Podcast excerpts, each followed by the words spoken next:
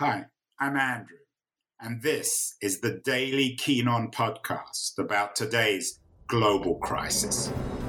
The coronavirus pandemic is dramatically disrupting not only our own daily lives, but also society itself. This show features conversations with some of the world's leading thinkers and writers about the deeper economic, political, and technological consequences of the pandemic it's the daily podcast trying to make long term sense out of the chaos of today's global crisis. Good morning, everyone, or afternoon or evening, wherever you are on November the 4th, historic day. Uh, we are, of course, uh, as I speak, still waiting for the outcome, the formal outcome of the American election. The great American environmentalist Bill McKibben famously said about nature nature takes forever.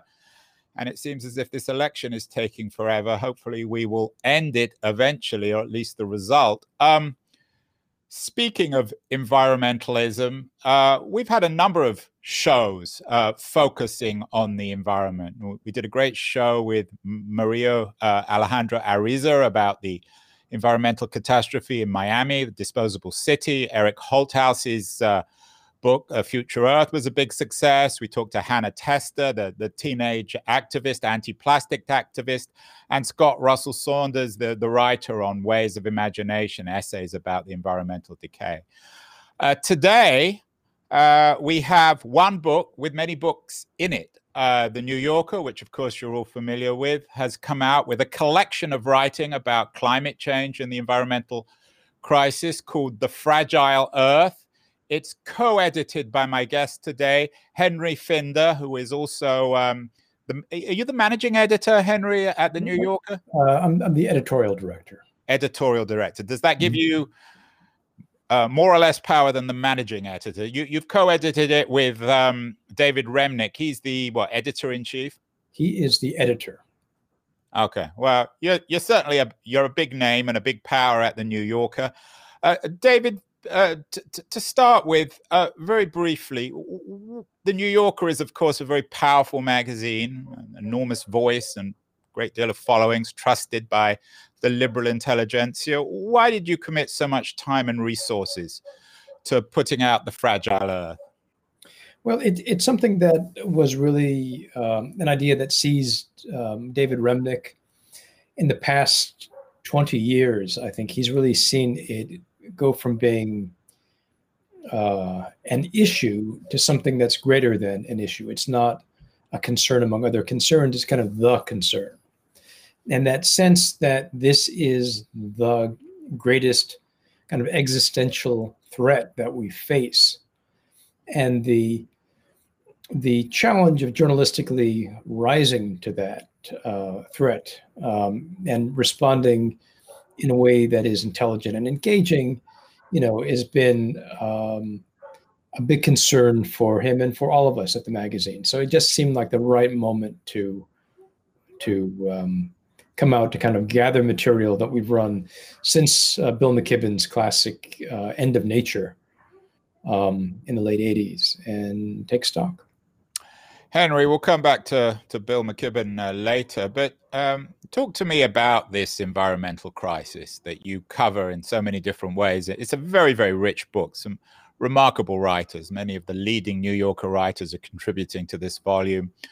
Um, what is the crisis, at least in your mind, as the co editor of, of, this volume? Well, it's interesting how uh, terms have changed from. Um, um, climate change, global warming, uh, to what we now typically call the climate uh, crisis. Um, and the, phrase climate crisis does capture something, uh, which is the, the, the nature of something that is looming and irreversible. Um, the complex knock-on effects that we see um, entailed by this steady, irreversible rise in greenhouse gases.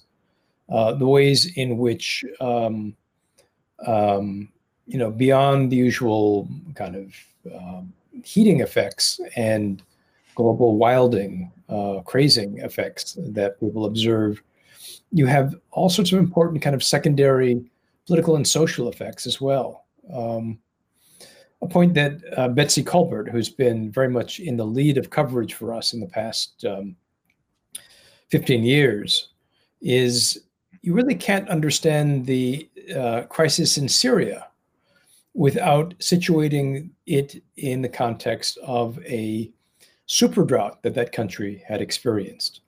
So when we look at the origins of the civil war there, you know, we think of it in terms of things we care about. We think of it in terms of freedom. We don't think of it in terms of food. And yet, this was a time when, as a result of this freakish, incredibly severe drought, farmers across the country were slaughtering their livestock, unable to uh, to to preserve them. When people were uh, genuinely famished, and the and the social instability that that um, entrained had all sorts of consequences, which means, you know, you can kind of follow it on to the um, um, mass immigration, the political consequences that's had in Europe, and so on. You can see similar instances in the Maghreb region of Africa, and you will be seeing more of it in places like Bangladesh and India and so on. So the kind of the kind of political upheavals that can come from greenhouse gas emissions with just a few intermediate steps is something that we need to be very mindful of. The point is that it is not like uh, uh, something that can be cabined in the realm of ecology. Well, I don't care about ecology. That's what you care about. No, we all have to care about it because it is not something that is containable. It's something that spills over in every single realm um, uh, pertinent to our existence on this planet.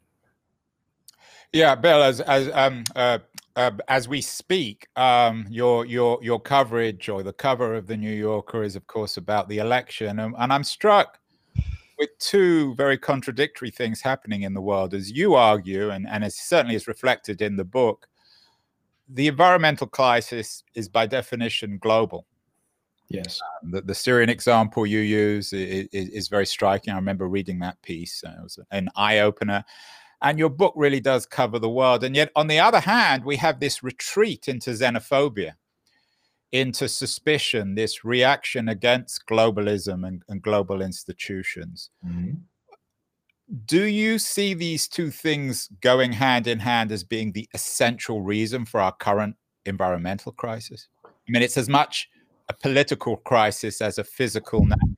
Yeah, it's certainly a powerful compounding problem it's one of those um, vicious cycles that you see, you know, as when you know the Arctic regions melt and the it has an effect on the albedo and the amount of of of, of solar reflection that happens, and therefore you have more uh, warming in consequence, and so too a crisis like Syria, although uh, uh, likely impelled by the climate crisis then has these uh, uh, uh, consequences of you know um, accelerating the rise of xenophobic regimes that you know have uh, little interest in the kind of international global uh, networked um, treaties and relations that we need in order to combat the problem.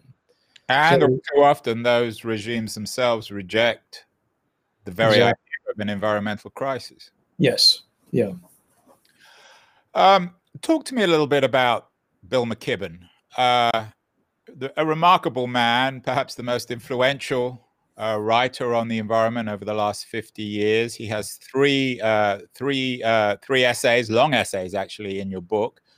Uh, David Remnick, your co-editor at the Fragile Earth, described him wonderfully. I thought he he, he writes Bill, and, and he's writing about Bill McKibben, uh, yeah. Bill, Bill McKibben early on in his, his years at the New Yorker when he started and he was influencing the magazine and, and, and creating a readership for, for these issues. He says, he writes, Bill McKibben had the laconic bearing of an Episcopal novitiate, but worked with the metabolism of a hummingbird.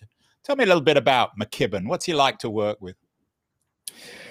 Bill McKibben is the person who, more than anyone else, really uh, um, pioneered the journalistic coverage of of um, global warming.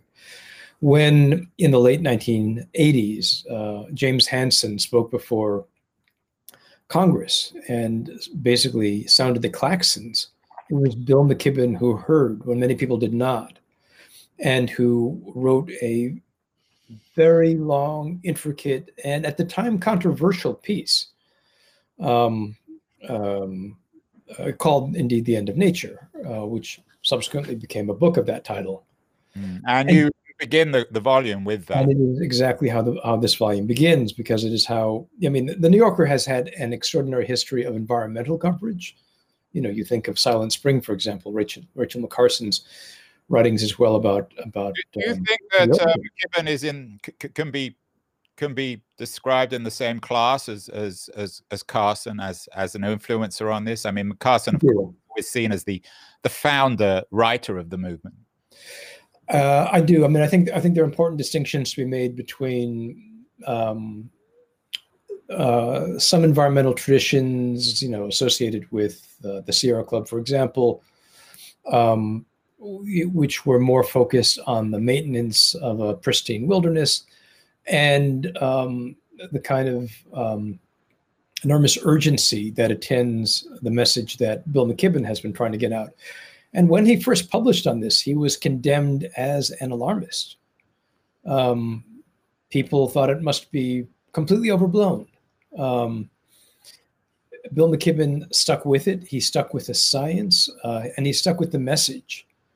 Um, hummingbird, right? It requires a certain kind of insanity, doesn't it, to do this? You've got to be a combination of a busy bee and a priest to, to achieve this sort of thing. Is that fair? Yeah, the novitiate. That, that's probably part partly true. Um, You've got to be a bit crazy. Of a prophet. At the beginning, no one believes you. Exactly. Yeah, the prophet is someone who um, speaks the truth even when it is unwelcome, and often enough finds um, an audience that catches up with him when the terms and nature of the catastrophe uh, becomes clear. And, and Bill McKibben has certainly lived through that passage. Henry, you, you, your magazine is read, I think, primarily by an urban audience. You're of course called the New Yorker. Whenever I read or think of your magazine, I think of mm-hmm. New York of Manhattan. Is there any contradiction between the very urban nature of your magazine and this focus on global warming and the environment? Well, I mean, there is the argument made by David Owen, for example, that um, uh, Manhattan is actually rather green. Uh, that yeah, it's a wonderful piece. Uh, quoting it here: "Green Manhattan." Everywhere should be more like New York. If if if if if if they could, of course, the world would be a very different place. Yeah, on a, on a per capita basis, if you took everyone in Manhattan and you suburban sprawled them, you would have a vast increase in the carbon carbon footprint. So there is actually a lot to be said for um, urbanization that allows um, uh, the kind of aggregation of resources and um, um, you know we're not heating uh, seven million different houses uh, in order to uh, deal with seven million you know households.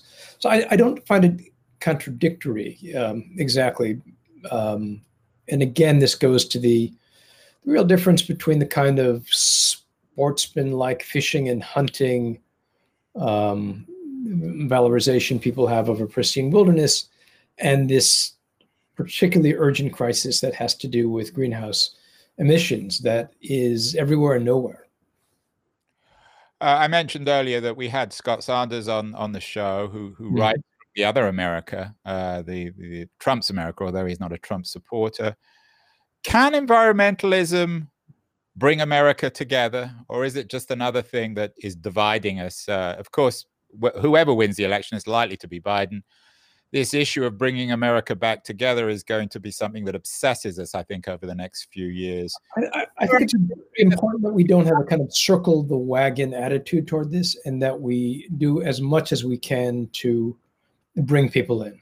Uh, you see this among uh, many evangelicals, for example, who speak in terms of stewardship, uh, the stewardship of God's creation, and in their own register, uh, they're able to convey the importance of being a good shepherd, being a good steward. Um, um, you know, to people who um, may in other ways be quite different from the typical, you know, urban sophisticate. So I, I think that there is a way to reach people uh, where they are, and I think that there is a way um, uh, to show that this is a, a challenge that we face together. It's not a challenge for other people; it's a challenge for all of us together. Henry, do you think your book reflects that, or do you think there are you? You of course have many critics. Some people see your publication as the sort of the altar of of, of, of the liberal aristocracy. Um, have you included any Trump supporters or uh, evangelicals in this collection? Well, it's um, we do not have any um, Trump supporters, as far as I know, uh, in among our um, contributors here. And um, do you think that's a weakness? Uh, well, I, I think it's a weakness on the part of the Trump ideology um, that um, it has uh, attempted to persuade people that the Paris Accords are uh, something that you know unfairly burdens America. I think that it um, it casts a false kind of quid pro quo in terms of economic prosperity and environmental um, uh, sustainability. Uh, so, in as much as the volume of that particular loudspeaker can be um, modulated, I think we'll all be better off. I hope uh, I hope you're right on that one. Mm-hmm. Uh, Henry, uh, talk to me a little bit about. Um, you call her Betsy Kolbert. Her pen name is Elizabeth Kolbert. I remember reading The Sixth Extinction. I thought it was one of the best books, certainly on on the environment I've ever read. One of the best book, one of the best, one of the most revealing and, and emotional yes. nonfiction books. Mm-hmm. She's also with, I think, McKibben, the star of your collection. You end with a, a wonderfully powerful after afterword by her. Yes. What does what does Betsy Kolbert bring to the party? How how, how do you uh, summarize her contribution to this? Yeah, Elizabeth Kolbert is someone who, um, you know, she arrived at the New Yorker as a superb journalist. She'd written for the uh, for the New York Times for many years covered City Hall, covered national campaigns, and so on. And she recognized the challenge, the journalistic challenge, which is to find story in something that is not inherently narrative. But the great challenge of global warming is it's a process. What is there to see? You know, you're watching paint dry.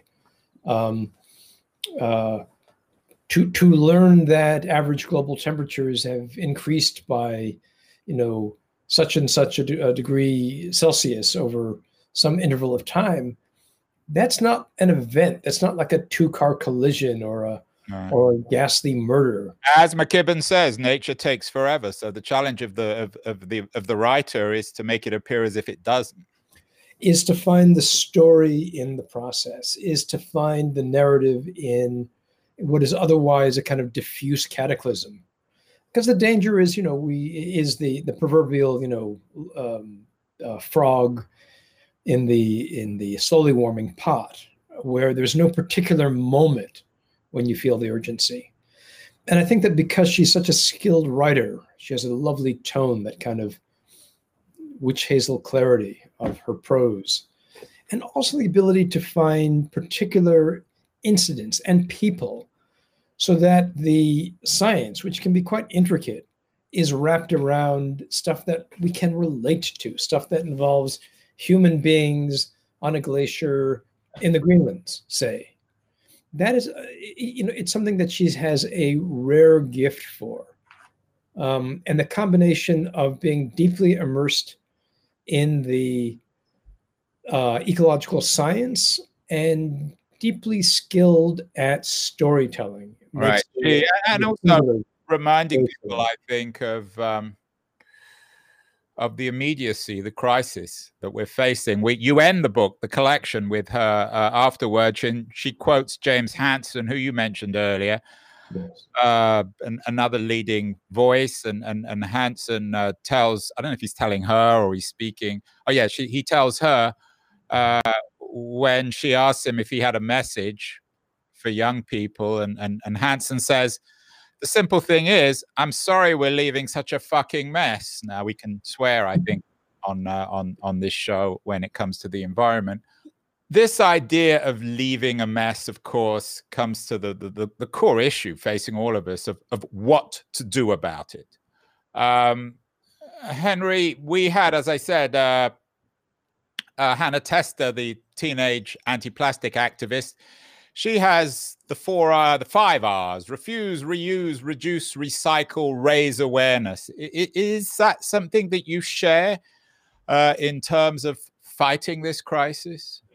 Yeah, I think I think we need uh, to recognize that the choice is between a bad outcome and some very uh, worse outcomes. Um, there's no getting back to some pre-industrial Italy. Uh, we've done so much damage. There was, no, there was no such thing as a pre-industrial Italy. We we had a, actually a, a French uh, uh, a, a, French scientist on the show a few weeks ago who talked about the environmental catastrophe of the pre-industrial age. So that's also an illusion. Uh, the, you know, there was a time when alligators swam in the in the South Pole. Uh, there was, uh, you know, this this tiny planet has undergone tremendous um, climatic upheavals, uh, but the urgency that confronts us now is how to curtail the worst outcomes. Um, how, having reached the point that we have, regrettably, um, to slow it down, flatten the curve, and prevent much, much worse outcomes, uh, worse in terms of ecological diversity, worse in terms of the um, humanitarian consequences of many of these um, climate-induced cataclysms. Um, uh, you know, we can model these things, but at, at, a certain point, we need to take meliorist actions. We need to meliorist. What do you mean by that? Meliorists, uh, in the sense of the importance of harm reduction, even if we cannot immediately, you know, we, we cannot tomorrow eliminate carbon emissions let me decode that, uh, Henry. Mm-hmm. Going back to Hannah's refuse, reuse, reduce, recycle, raise awareness. It seems yeah. to me, and correct me if I'm wrong, uh, mm-hmm. providing there is indeed a, a Biden presidency, we, we face two ways of fighting the crisis either with this Green New Deal, which is a pretty radical approach, which he says he's not committed to anyway, or as you would say, a more meliorist, a more piecemeal approach. Which would you prefer? and perhaps which would the New Yorker. I don't. I know you can't speak on behalf of New Yorker, but if there was an editorial position, what do you think it would be? Look, the, the Green New Deal itself is, in some sense, meliorist. You know, we can say it's radical, and it is by comparison to uh, the do nothing policies that we've had in the past four years. Um, but even everything that is on the table, in some sense, starts from where we are. Um, and that sadly is a, is a reality that we have to recognize unless we go in for you know i don't know some sort of future geoengineering outcome which is wildly premature to talk about we know uh, from uh, people who have devoted their lives to the subject that there are low-hanging fruit there is a tremendous amount we can do mm-hmm. along the lines of that collection of r's um, that would have a significant impact on slowing carbon emissions. Um, and with a combination of, of um, measures for conservation and measures for um, uh, resource substitutions so that we are not generating generating energy from fossil fuels any longer. You know, we can um, arrive at a place where in some period of time that looks close to carbon neutrality. Uh, but the point is not to be dismissive of any measure that brings us there, big or small. We can hope for big. In the absence of that, we can at least make progress and not continue to make. Um, um, Henry, let me tie you down metaphorically okay. at least. Um, you talk about low hanging fruit. We all agree stuff needs to be done. Yeah. Give me a couple of things. Kind of people watching this who really care about this stuff, who have mm-hmm. read your book, and it's a wonderful book, but it's it's still a more of a literary book than a political book. It describes the crisis in the wonderful prose and writing that you specialize in at the New Yorker. As I said, you talk about this low hanging fruit. Give me two or three things that people can do immediately. Is it, as you suggest, there's one piece in your book about the impossible burger, the the vegan, the new vegan food that substitutes meat? Is it giving to your local environmental group? Is it buying a Tesla or an EV? Um, is it reading the book? Two or three things that can be done in the next few months that, that, that are, are realizable for ordinary people if they care about this crisis so much? Well, one thing to bear in mind is every two years there's another congressional race. Uh, this year, it seems as if the Republicans have made some inroads, and not to make the issue merely partisan. When you are choosing your representative in Congress, if you bear this in mind and convey to your representative that this matters to you, you're more likely to get national policies on a national scale um, that can make serious inroads in terms of regulations for um, emissions, regulations having to do with vehicles, having to do with power plants, um, having to do with uh, building efficiencies, and all the rest. The um, uh, we as individuals, you know, do not implement large um, scale, um, you know, uh, technological remedies, but as a society, we can do so. We have done so. We uh, know that when we make fuel efficiency standards higher, that Detroit and Tokyo will meet them. Um, and so on down the line. Uh, likewise, when it comes to livestock, you know, it is true that that cattle are a significant contributor here uh, as individuals, but also as uh, as a society. We can take measures to uh, diminish those um, pernicious inputs. But I would say um, uh, something to convey to representatives on the level of the state house and Congress that this matters urgently to you um, is one way of converting your personal preference into national policy. There you have it. Uh, I promised you a break from politics, but Henry Finder from the New Yorker brings us back. He's the editor of this marvelous new collection, The Fragile Earth, essential reading, I think, for all of us concerned about the environment. Henry, uh, these strange times, a particularly strange day today as we wait for uh, the outcome of the election. I know you're in Princeton, New Jersey. What else should people be reading in these strange times in addition to your book? Well, I think they should certainly be reading the one book that you mentioned, which is The Sixth Extinction, which is so powerful. Uh, Betsy Kolbert's um, last book. I know she's working on a book right now. Under a White Sky, which I think is coming out pretty soon. Yes. So well, would, Betsy, if you're watching this, we need to get you on our show. Yes. Uh, so you should also buy her next book, and if you can pre-order that, uh, you might uh, you might be well served uh, by doing so. Um, Falter is the uh, the name of Bill McKibben's last book, uh, and that would also, I think, make make helpful reading. Um, you know, more generally, uh, in terms of um, understanding um, the political crises of our time, you could probably do worse than read, I don't know, a book by George Eliot, like Felix Holt, or some of Trollope's um, Palliser novels uh, as well, all of which convey a kind of deep and textured human understanding of political processes. Um, because ultimately, an ecological cataclysm is going to have to be averted through political measures. You've been listening to Keen On, hosted by me, Andrew Keen. Make sure to join us the rest of this season as we explore how to fix capitalism.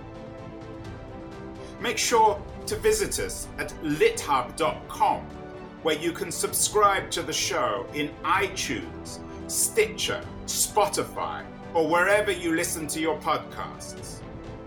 While you're at it, if you enjoyed what you heard, we'd appreciate a rating on iTunes.